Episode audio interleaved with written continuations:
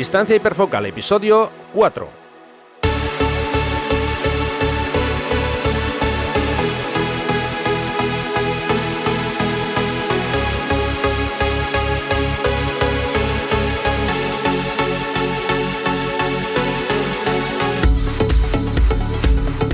Hola, ¿cómo estáis? Bienvenidos a un nuevo episodio de Distancia Hiperfocal, el podcast de fotografía, de paisaje y viajes. Soy Rafa Irusta, fotógrafo especializado en fotografía de paisaje, y un día más está conmigo Sandra Vallaure, fotógrafa, viajera y responsable del podcast Destinos y Faca. Hola Sandra, ¿qué tal? ¿Cómo estás?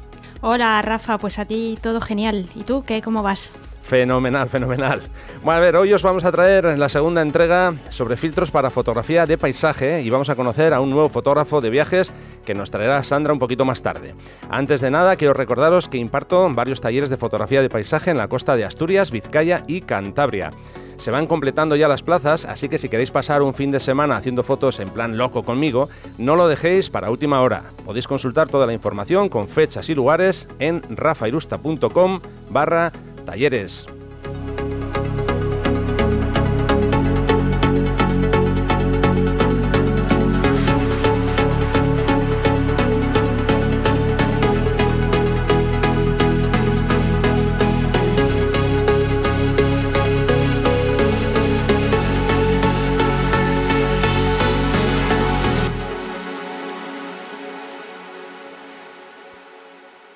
Bueno, pues arrancamos ya con los temas de hoy y en el anterior episodio hablábamos de filtros para fotografía de paisaje. Hicimos una primera entrega y hoy vamos a completarla con esta segunda parte. Eh, antes de nada, quiero recordaros que vais a tener todos los enlaces de los artículos que comentemos en las notas del programa, que vais a poder consultarlas en rafairusta.com barra episodio 4. Repito, rafairusta.com barra episodio 4.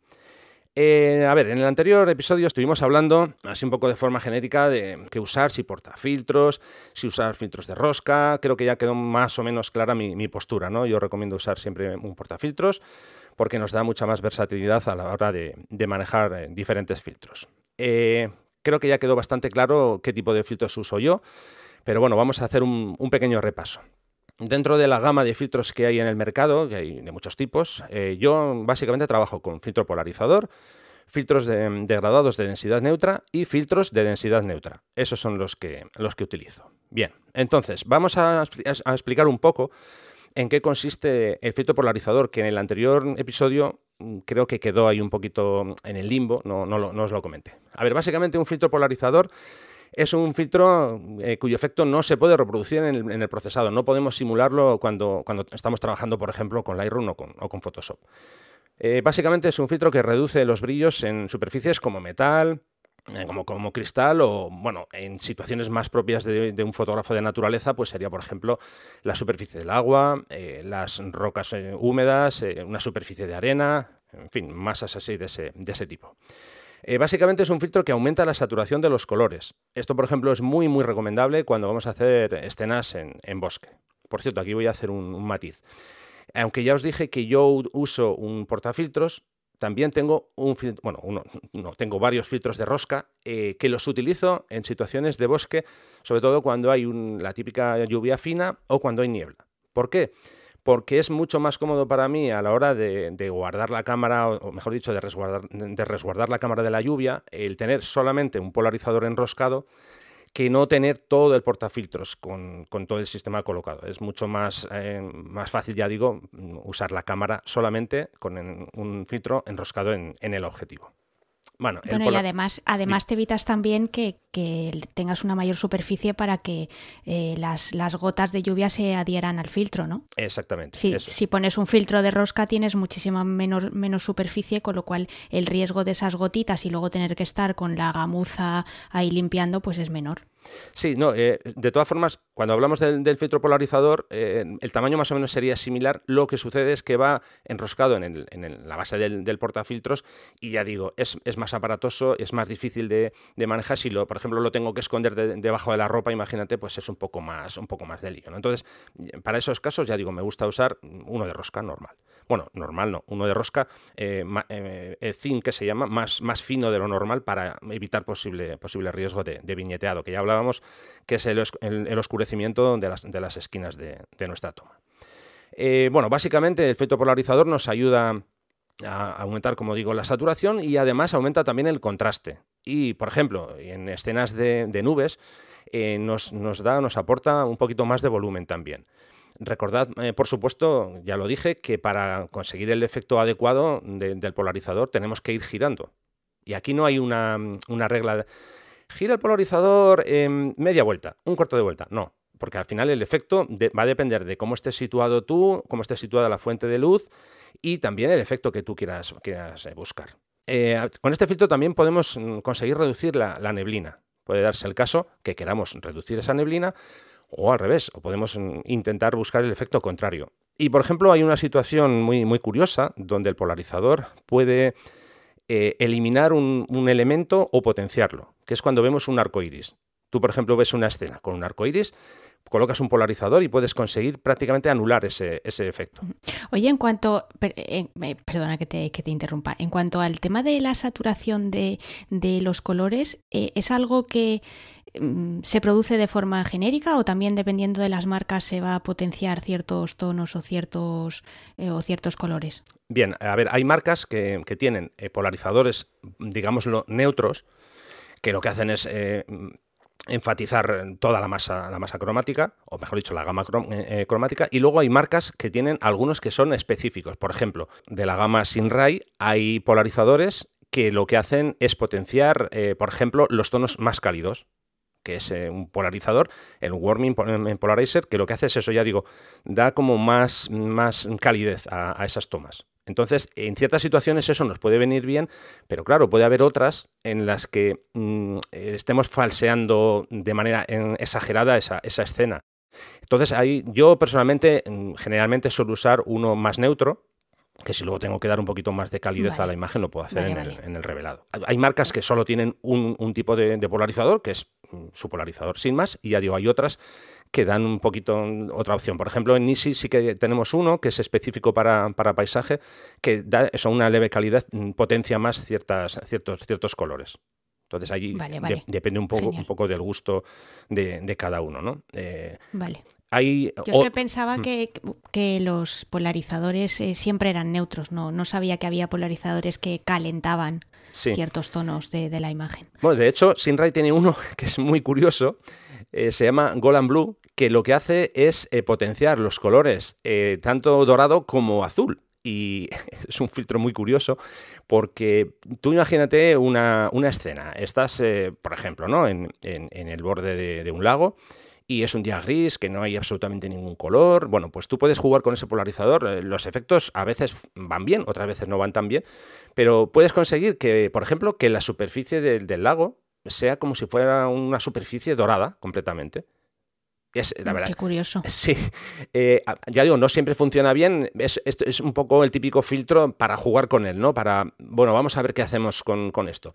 Y, y, al contrario, si lo giras hacia el lado contrario, lo que hace es potenciar los azules. Entonces, esa superficie que en un principio la veíamos color dorada, pues pasaríamos a verla como si fuera una superficie, eh, no te voy a decir de la Antártida, pero casi, ¿no? Así como muy, muy fría, muy, muy, muy azulada. Eh, a veces eso es un poco el, experimentar, el dejarte llevar y decir, bueno, vamos a ver qué, puedo conseguir con, este efecto, ¿no? Es más, yo lo veo más un, polarizador para, jugar, que, no uno para, para llevarlo de forma normal en, la mochila. Y, tiene una pega que como no son baratos, pues el, el juego al final se hace un poquito peligroso.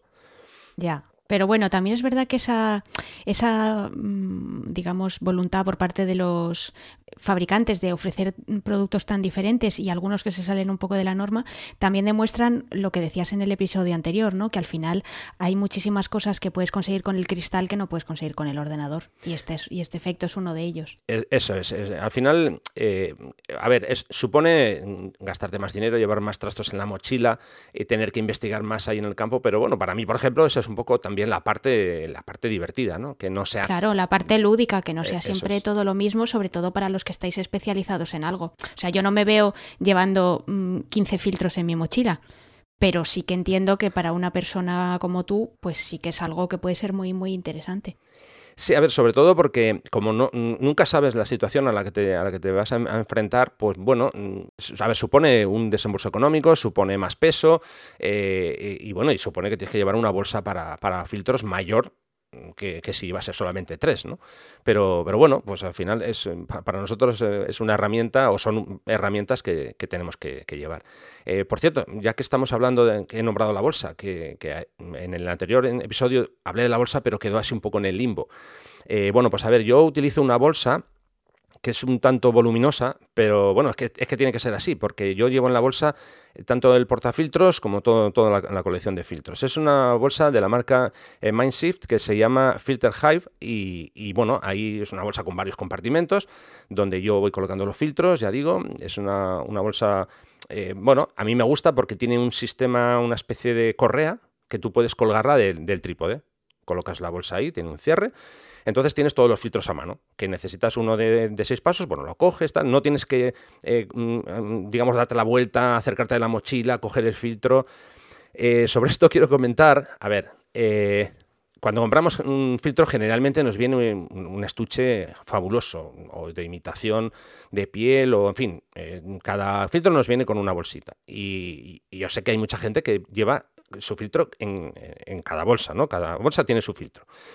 Si tú tienes eh, dos filtros o tres, no pasa nada, porque no te ocupan demasiado. Pero imagínate cuando llevas 8, 10, 12 filtros, lo que ocupan todas esas eh, estuches. Entonces hay que buscar una, una alternativa que es una bolsa donde meter todos los filtros sin esas fundas que, ya digo, a mí me hacen sobre todo perder mucho tiempo y que además que es que abultan muchísimo.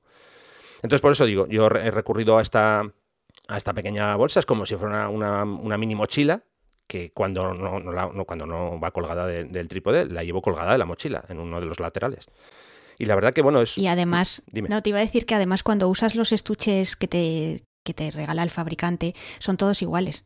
Entonces, si tienes tres degradados de, de distinta eh, graduación, eh, al final el estuche es exactamente el mismo y no sabes cuál estás cogiendo, tienes que estar abriendo y cerrando cada una de ellas hasta que encuentras el que estás buscando. Claro, una, a ver, una posible solución, si, si no tienes mucho, si no quieres comprarte una bolsa como, como la que yo comento, bueno, una similar, bueno, tienes la opción de ponerle una etiqueta pegada, ¿no? Que podría ser una, una posibilidad. Pero, eh, sobre todo, a ver, a mí, yo hablo, hablo por mí. Eh, es que eso me, haría perder mucho tiempo. Si tengo que andar, eh, a ver, abro el estuche, saco el filtro, eh, guardo el estuche, cuando luego voy a guardar el filtro, espera, que tengo que guardarlo en el estuche. Eso al final sería, sería un, un, lío, sería un rollo, ¿no? Y mucha manipulación, se te puede caer el filtro también al suelo, ¿no? Manipulándolo tanto. Eso es, claro. A ver, esto es un poco, me recuerda, mm, que alguna vez lo he comentado, no sé si fue en alguna de las entrevistas contigo, que yo cuando trabajo, cuando voy a hacer un amanecer, por ejemplo, o un atardecer, yo no me preocupo de las tapas de los objetivos. Yo preparo el equipo, eh, si estoy disparando, por ejemplo, con el 1635 y voy a usar el 2405, lo tengo, el 2405 lo tengo sin la tapa de atrás, porque en caso de que la luz vaya muy rápida, yo necesito ir muy rápido también y no puedo estar a, espera, que quito la tapa, la voy a poner otra vez, no.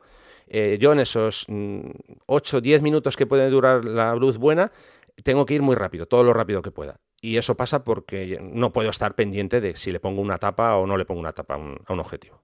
Bueno, pues vamos a seguir con el tema de los filtros y quiero completar un poco lo que, lo que decía de, del, filtro polarizador. Hay que tener en cuenta algunas cosas cuando usamos un, filtro polarizador. Eh, sobre todo si estamos usándolo con un, un, gran angular, por ejemplo, con un 1635.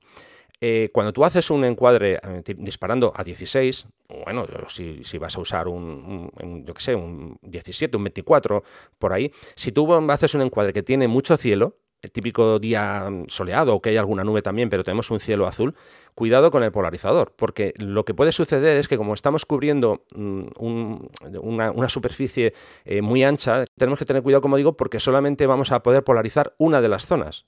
Entonces, eh, a lo mejor te ha pasado alguna vez cuando tú ves una foto en el revelado y dices, mm, esta zona está un poquito más oscura que la de, por ejemplo, la de la izquierda está un, poquito, un, poco más oscura que, la zona de la parte mm, derecha. Muchas veces me ha pasado, sí. Ese, es uno de los, mayores problemas del uso del polarizador. Y bueno, imagínate eso si vas a hacer una, por ejemplo, una, una panorámica y estás usando el polarizador, has hecho cinco tomas y todas esas cinco tomas tienen una, un manchurro negro por una, por una de las zonas. Entonces ya digo, hay que tener mucho, mucho cuidado con esto. Eh, lo que hay que hacer es simplemente mirar, o si usas el visor, el visor, y si usas el live view como hago yo, mirar en el live view, cuando tú vas girando el polarizador, ver que no tengas esa masa más, más oscura de la cuenta. Entonces eso hay que, hay que vigilarlo. Ya digo que sobre todo se nota más cuando tenemos una, escena con, una superficie de, cielo muy, muy grande. Entonces, como digo, eso hay que tenerlo muy, muy en cuenta. Más cosas. El polarizador, eh, al final, es un, es un, filtro que ponemos delante del objetivo y absorbe eh, luz. Eh, dependiendo, aquí volvemos otra vez a, que cada marca tiene su, su medida, su ajuste. A ver, dependiendo de, de, la marca, pues puede ser que nos esté restando dos pasos o un paso y, y un cuarto, todo, todo depende, ¿no? Entonces eso tenemos que tenerlo en cuenta, que bueno, en, ciertas situaciones, por ejemplo, tú puedes usar el, polarizador como si fuera un filtro de densidad neutra de emergencia. En el anterior episodio ya hablábamos de los filtros degradados. Y nada, pues por completar un, poquito más. Eh, a ver, mm, básicamente hay tres tipos. Hasta ahora en general había dos, pero hay tres tipos. Voy a explicarlo. Tenemos filtros degradados con transición dura, filtros degradados con transición blanda y ahora han aparecido los filtros con transición media. Voy a explicarlo. Bueno, cuando hablo de, transición, ¿a qué me refiero? Ya veíamos que los filtros degradado son unos filtros que tienen la parte superior más oscura y la parte inferior que no tiene ningún, ningún oscurecimiento, es eh, la parte eh, transparente. Vale, entonces lo que hacemos con el filtro degradado es intentar eh, suavizar o intentar equilibrar las luces de la parte superior de una escena con la parte inferior. O bueno, a veces ya lo comentaba, que también puede ser que tengamos que usarlo por debajo, pero vamos a hablar de lo, de lo general, de lo normal. Yo tengo una escena, por ejemplo, con un cielo muy luminoso y la tierra queda muy oscura y tengo que intentar igualar eso. Pongo un filtro degradado en la parte superior y ya tengo más o menos equilibrado eso. Bien. Entonces, como digo, hay tres tipos de transición. La transición es ese, espacio que hay entre la parte mm, filtrada, la, parte más oscura, y la parte que no tiene filtro. Bien, hasta ahora, como digo, yo había trabajado con, básicamente, con, dos eh, transiciones. Eh, la dura y la blanda. esto generalmente se denomina en inglés, pues porque las marcas lo, hacen así, eh, transición hard y transición soft. Vale, eh, hasta ahora todo perfecto, no había más, eso era lo que, lo que había, ¿no? Lo que, con lo que teníamos que trabajar. Yo, por ejemplo, en mi caso, a ver, filtros degradados que utilizo. Bien, empezamos por los filtros eh, de un paso. Yo, filtro de un paso, mm, tengo que hacer memoria así, buscando mucho en mi cerebro, creo que no he usado nunca. ¿Por qué? Porque un paso realmente con, las cámaras que tenemos ahora, con los sensores que tenemos ahora, mm, es que ya digo, a mí no, no me ha hecho falta nunca. Si tengo que aplicar un, filtro de un paso lo hago directamente en, el, en ese caso en, el, en, el, procesado, en el revelado. Entonces yo solamente he usado de dos y de tres pasos. Eh, por ejemplo, en situaciones de cielo muy muy luminoso, ahí es donde suelo colocar uno de tres pasos. Porque, bueno, la situación lo, lo pide así, ¿no? Imaginemos un amanecer o un atardecer, que prácticamente no hay nubes, eh, bueno, las nubes al final actúan como si fuera un, filtro, propiamente dicho. Claro, si no tengo nubes, tengo que suavizar eso como pueda. Entonces ahí es donde tengo que usar el de, el tres pasos. Eh, con eso intento compensar esa diferencia tan amplia que hay entre la luminosidad del cielo y de la Tierra. Eh, por ejemplo, en amaneceres y en atardeceres, ahí es cuando uso el, inverso. ¿Por qué? Porque el sol o bien se esconde por el horizonte o bien sale desde, el horizonte. Y en este caso, toda la masa luminosa está concentrada en el centro de la escena. Y ahí es donde me viene genial usar, usar un, inverso. El inverso, eh, voy a recordarlo, tiene toda la masa, la mayor masa filtrada en la parte central. Y va de más, de, filtrado total, a menos eh, hacia la parte superior. Entonces, eh, ya digo, para los amaneceres y atardeceres, el filtro inverso de tres pasos. Perdona un apunte. Y siempre que tengas el horizonte limpio. Claro, porque si al final el sol está saliendo entre dos picos de dos montañas. Sí. Eh, Usarás el degradado normal, ¿no? No el inverso. Tienes razón, buena puntualización. Eh, en, esas situaciones, eh, vale, suelo usar el degradado normal. A veces, no muchas, pero a veces incluso sí que lo suelo mover a mano. Eh, ah, vale. Eh, te cuento sobre esto. Hay algunos alumnos que me, dicen, es que, a ver, yo en mi portafiltros no puedo subir y bajar el, filtro para que quede bien y no se mueva la, cámara. bueno, yo no sé, porque ellos me dicen, no, es que yo he visto algún fotógrafo que lo hace directamente en el portafiltros. Bueno, yo no sé cómo lo hacen, eh, yo, yo en mi caso concreto yo no lo puedo hacer y voy a explicar por qué. A ver, el portafiltros de, de Nisi, que es el que uso yo, tiene un sistema de sujeción de filtros que funciona de la siguiente forma. Eh, hasta ahora los que yo había utilizado, que yo usaba de la marca Lee, es como si fuera una pinza, ¿no? Tú mm, colocas el, filtro en el portafiltros y el carril del, portafiltros, el carril derecho y el carril izquierdo, actúa como una pinza para sujetar el portafiltros. Eso, como digo, en la marca Lee. Sin embargo, en la marca Nisi el sistema no funciona así. El sistema lo que hace es em, eh, presiona los filtros por los laterales. No sé si me estoy explicando bien con esto. En vez de sujetar, como digo, por las dos caras, por la cara frontal y por la cara trasera, el portafiltros en Easy sujeta por, los, por los cantos del filtro, para que me entiendas. Entonces, claro, eh, yo no puedo mm, aflojar eso para que oprima menos, porque entonces el filtro se caería al suelo. Por eso en el otro episodio te preguntaba por cómo hacías tú para realmente para ajustar bien la línea del filtro, porque en mi caso es, bastante complicado. Los filtros se quedan muy fijos y si empiezo a toquetear, mm, se me mueve el trípode, se me mueve la cámara, se me mueve todo. Eso es. Por eso ya digo, yo, yo con el portafiltros yo no lo puedo hacer. Eh, yo lo hago con la mano. Si tengo que, que mover el filtro, lo hago, lo hago con la mano. Eh, a ver, el problema de, usar un filtro moviéndolo con la mano es que no hay una regla que te funcione 100%. Eso es eh, ensayo-error. Tú pruebas, si no queda bien, prueba otra vez. Claro, ¿qué pasa? Que si tú estás haciendo un amanecer, un atardecer, o estás, me da igual, una situación mm, que la luz va cambiando muy rápida y tienes poco tiempo, eh, es que te vas a ver muy limitado, porque, claro, ¿qué vas a hacer? ¿25 intentos hasta conseguir el que te gusta? Yo, sinceramente, intento no, no moverlos. Yo los dejo fijos y, ya está. Y, eh, como tú comentabas, utilizo el filtro degradado de, de transición suave y con ese me, intento eh, arreglar. Claro, es que además en 25 intentos se te va la luz. esa, es la, cuestión. Vale, entonces, eh, a ver, como ya comentaba, situación de cielo sin nubes, yo uso uno de tres pasos. Por ejemplo, a ver, la zona que yo fotografío, que es aquí en el norte, zona de costa, y bueno, es muy típico que tengamos cielos con, nubes, ¿no? Mm, en esos casos, la elección básica que yo hago es un filtro de dos pasos. Porque como ya tengo nubes, ya esas nubes ya actúan como si fuera un filtro, ¿no? Entonces con el de dos pasos a mí me va, me va genial. Hasta ahora yo era lo que tenía, ¿no? Filtros de transición blanda, filtros de transición dura. Bien, perfecto. Eh, vale, yo como ya comentaba en el anterior episodio, uso filtros de Nisi. Y Nisi, eh, cuando lanzó los filtros degradados, que por cierto son todos de, cristal, eh, yo me encontré con un, con un problema. Además me cuesta que ha habido más fotógrafos que también les ha pasado eso. Voy a meterme un poco con las matemáticas, pero así un poco de puntillas, ¿eh? para no enrollarme mucho. Sí, por favor, que si no, los que somos de, mixtas o, de letras, nos vamos a volver locos.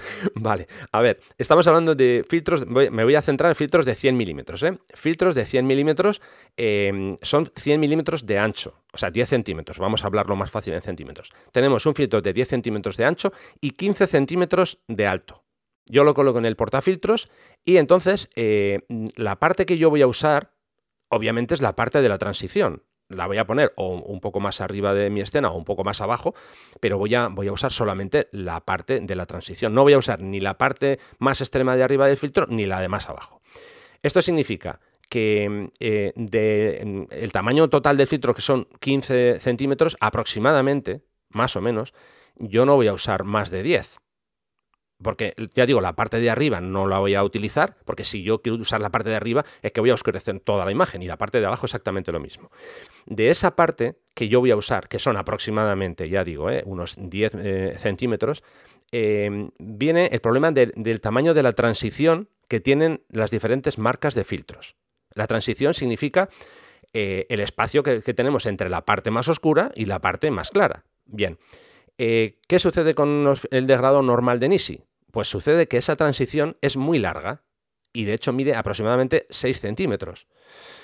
Esto significa que si yo voy a hacer una escena que tengo cielo muy brillante y la tierra oscura, si yo coloco un degradado normal de Nisi, eh, claro, si voy a usar esa parte del degradado que mide 6 centímetros, significa que, por ejemplo, un filtro de tres pasos solo tiene tres pasos en la parte más alta. En la parte de la transición no van a ser tres pasos, porque empieza desde cero y va poco a poco aumentando esa, esa zona oscura hasta llegar a los tres pasos.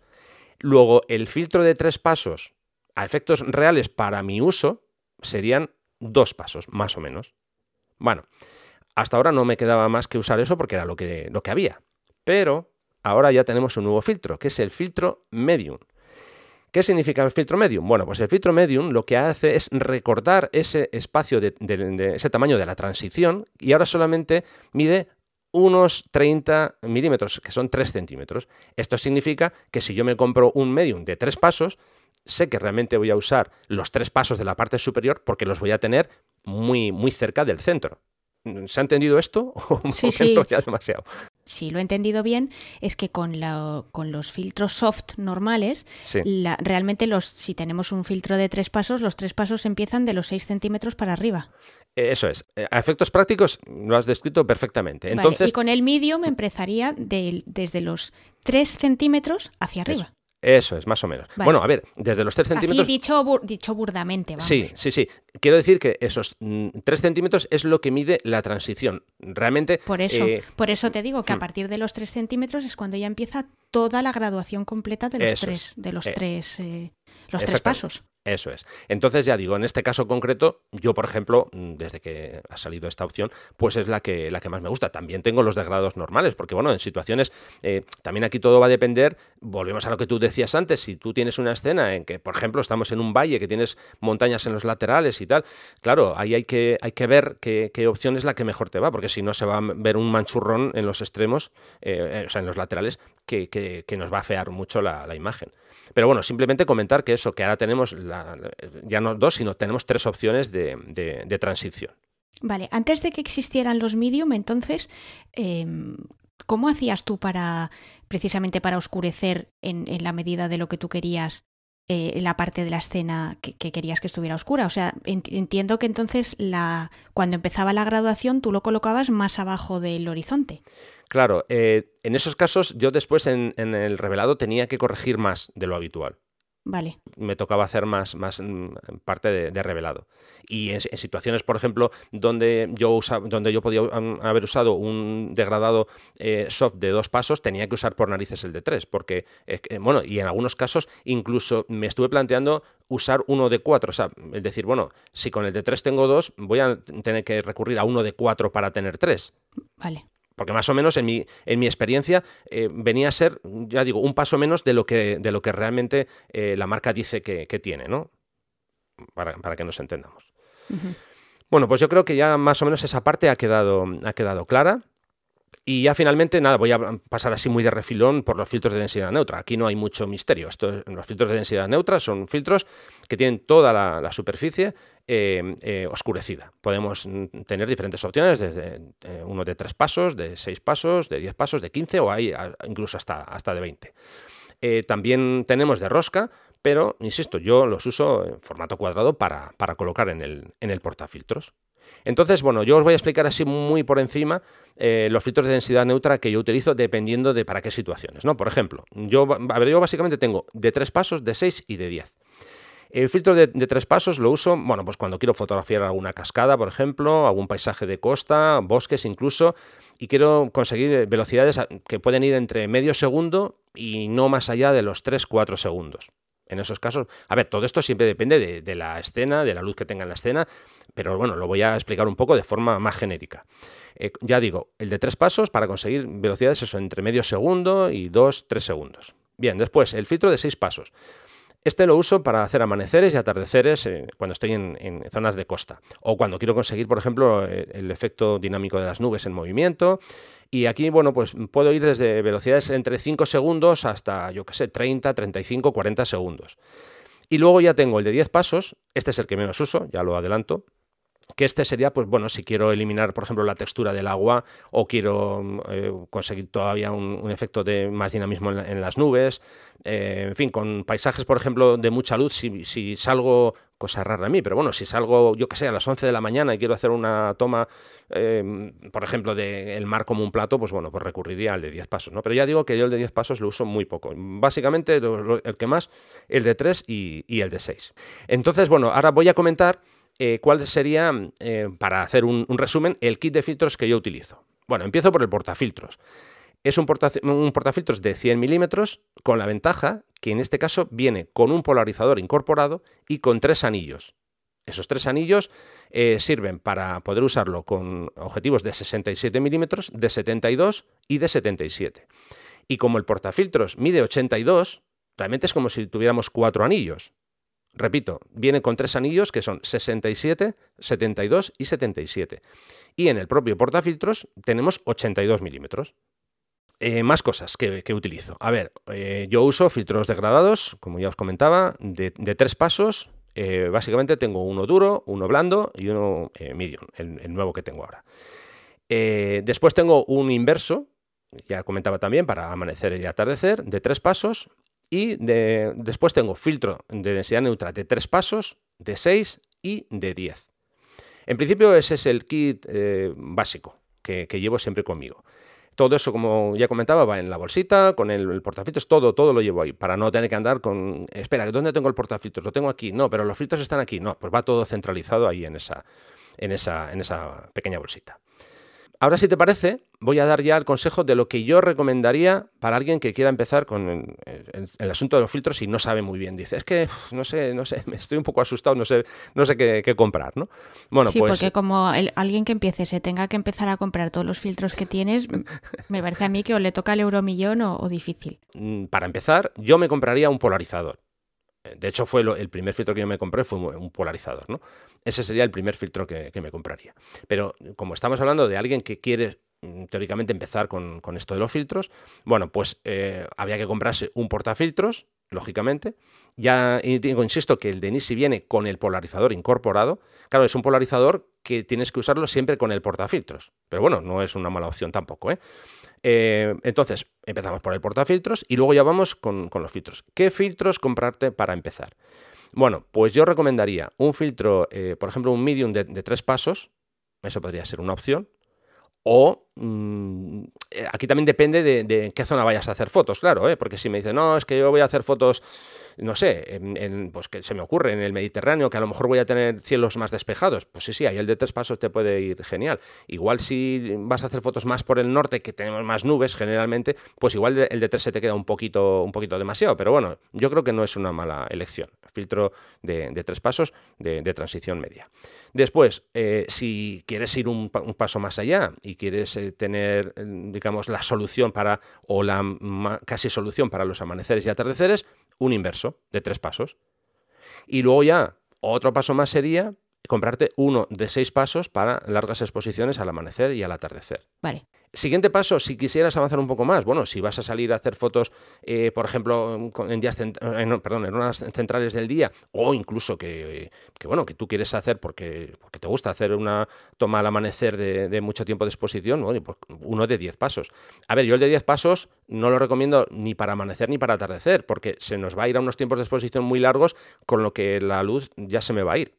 Entonces, ya digo, yo el de 10 pasos sería de los últimos que me compraría. En ese sentido, creo recordar además que cuando eh, tuviste la amabilidad de venir a, a Destinos Faca que te entrevistara en el episodio 38, nos explicaste muy bien el por qué elegías un, filtro de, seis pasos y no de diez, y de hecho nos diste una, una explicación muy, muy exhaustiva al, respecto y yo creo que cualquier, cualquier oyente que, esté interesado un poquito en, ahondar en ese tema, pues igual convendría que, lo escuchara y que, le echara un vistacito antes de, tomar su, su, decisión ¿no? sobre qué, filtro de densidad neutra comprarse. Exacto explicaba por qué yo no uso un filtro de 10 pasos y por qué uso uno, de 6, que básicamente es por una cuestión de aprovechar al máximo esa ventana de buena luz que tenemos al amanecer o al atardecer. Entonces, para cualquier duda podéis consultarlo ahí y yo creo que ahí quedó bastante, bastante claro. Por resumir, portafiltros que ya viene con polarizador, en caso de que elijáis la marca Nisi. Si no queréis elegir esta marca, tenéis otras posibilidades.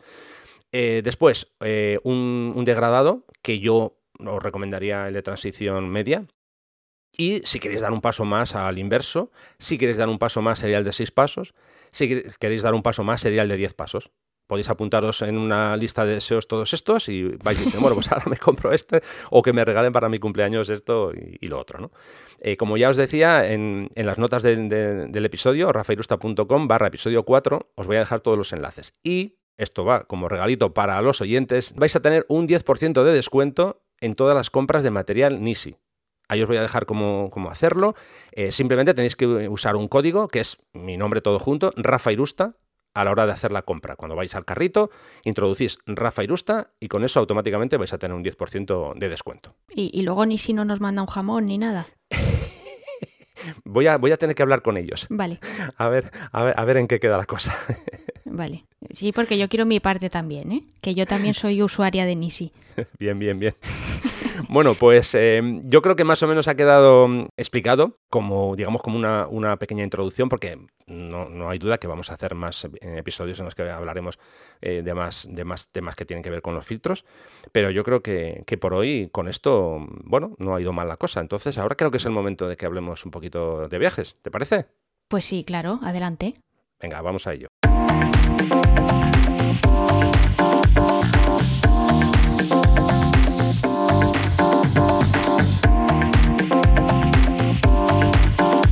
En Distancia Hiperfocal hablamos de viajes con Sandra Vallaure. Venga, pues vamos a ello, Sandra. Cuando quieras. Eh, hoy nos vamos de viaje. ¿Con quién? ¿A quién has elegido como compañero? Pues hoy nos vamos de viaje con un fotógrafo italiano que se llama Francesco Gola y para mí eh, salvando las distancias evidentemente que estás tú aquí delante, pero para mí es el maestro y, el rey total de, los filtros y precisamente quería traerlo en este episodio pues por la temática que, estábamos eh, trayendo, ¿no? Francesco eh, posiblemente tenga los mismos o más filtros que tú. seguro que tiene más, seguro, seguro. Y, te lo digo porque he tenido la suerte de ver su bolsa de filtros y te, te puedo asegurar que es un ladrillo. tuve la suerte de, tuve la suerte de conocerlo en el, en el Photopills Camp el año pasado y, la verdad es que es un, es un fantástico fotógrafo y es, muy buena, muy muy buena persona también.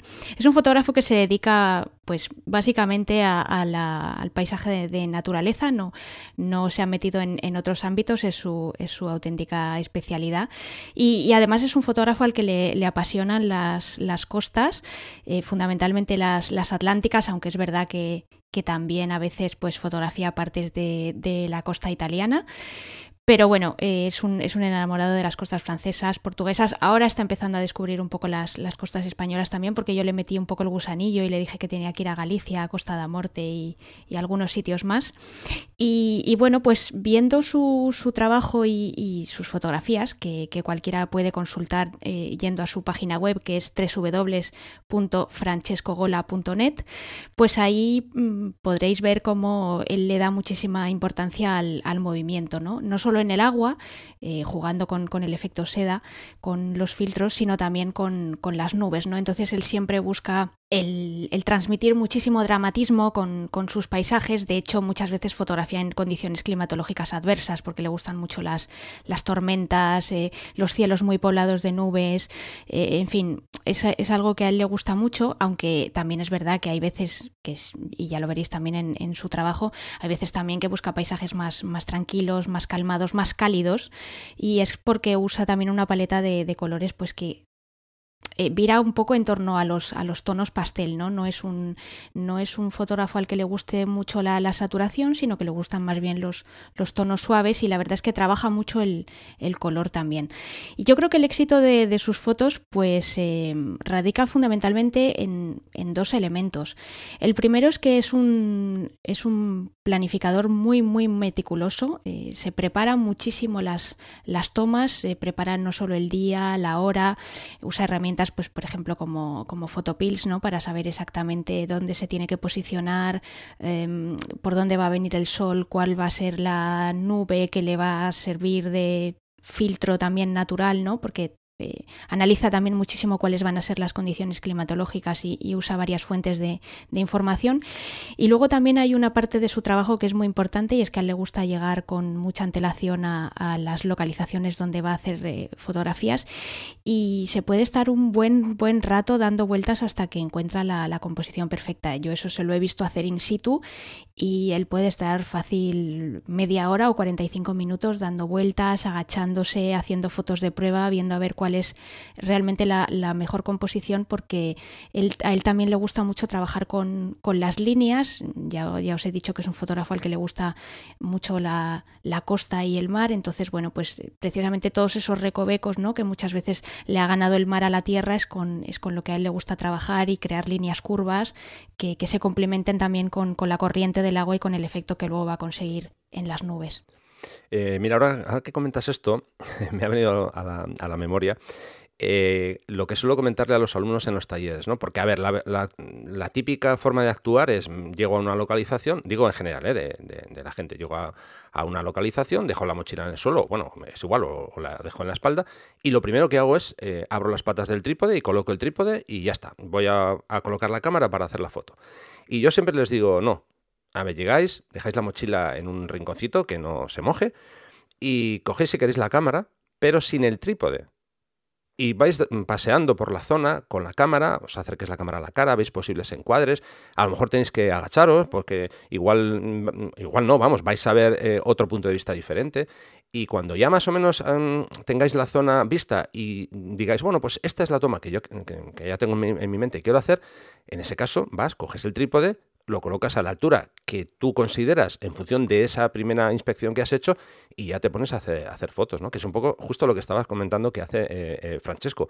Eh, porque lo habitual y lo normal, como digo, es llego, coloco el trípode, además, ojo, que me quede bien a la medida de la cara, que no tenga yo que agacharme ni nada, y ya me pongo a hacer la foto. No, hombre, vamos a ver otras posibilidades, ¿no? Y a intentar mm, rebuscar un poquito más una, escena que puede ser más llamativa, ya digo, con 10, 15, 20 minutos más de, tiempo que le, que le dediquemos. Mm.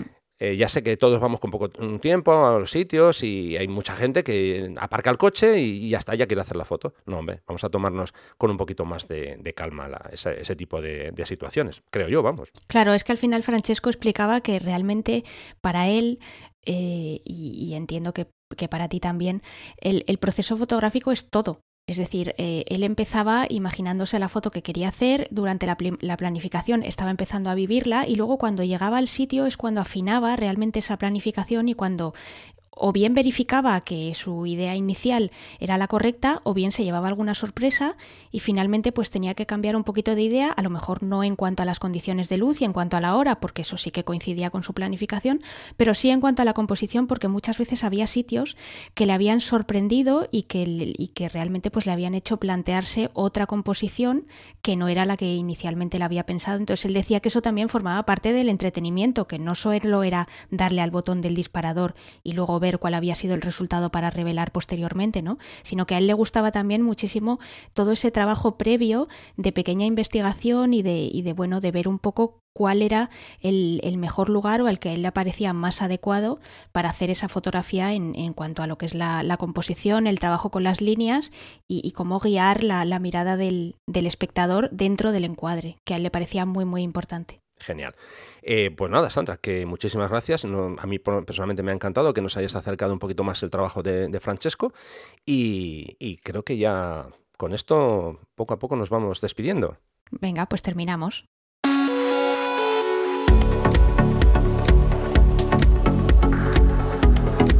Esto se ha pasado volando, ya estamos ya finalizando, así que Sandra, todo tuyo. Bueno, volando no. A mí se me ha pasado mucho más que eso, a la velocidad supersónica. Pero bueno, es, lo que tiene cuando te lo pasas bien.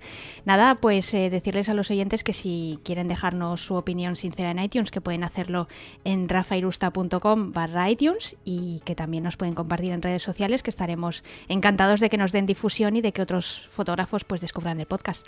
Genial, claro que sí. Eh, lo dicho, Sandra, que nos despedimos hasta el próximo eh, episodio. Claro que sí, nos vemos en el próximo. Un abrazo, Rafa. Venga, un abrazo. Y un abrazo también para todos vosotros. Muchísimas gracias por estar ahí. Estamos encantados. Así que hasta el próximo episodio de Distancia Hiperfocal. Venga, un saludo y hasta pronto.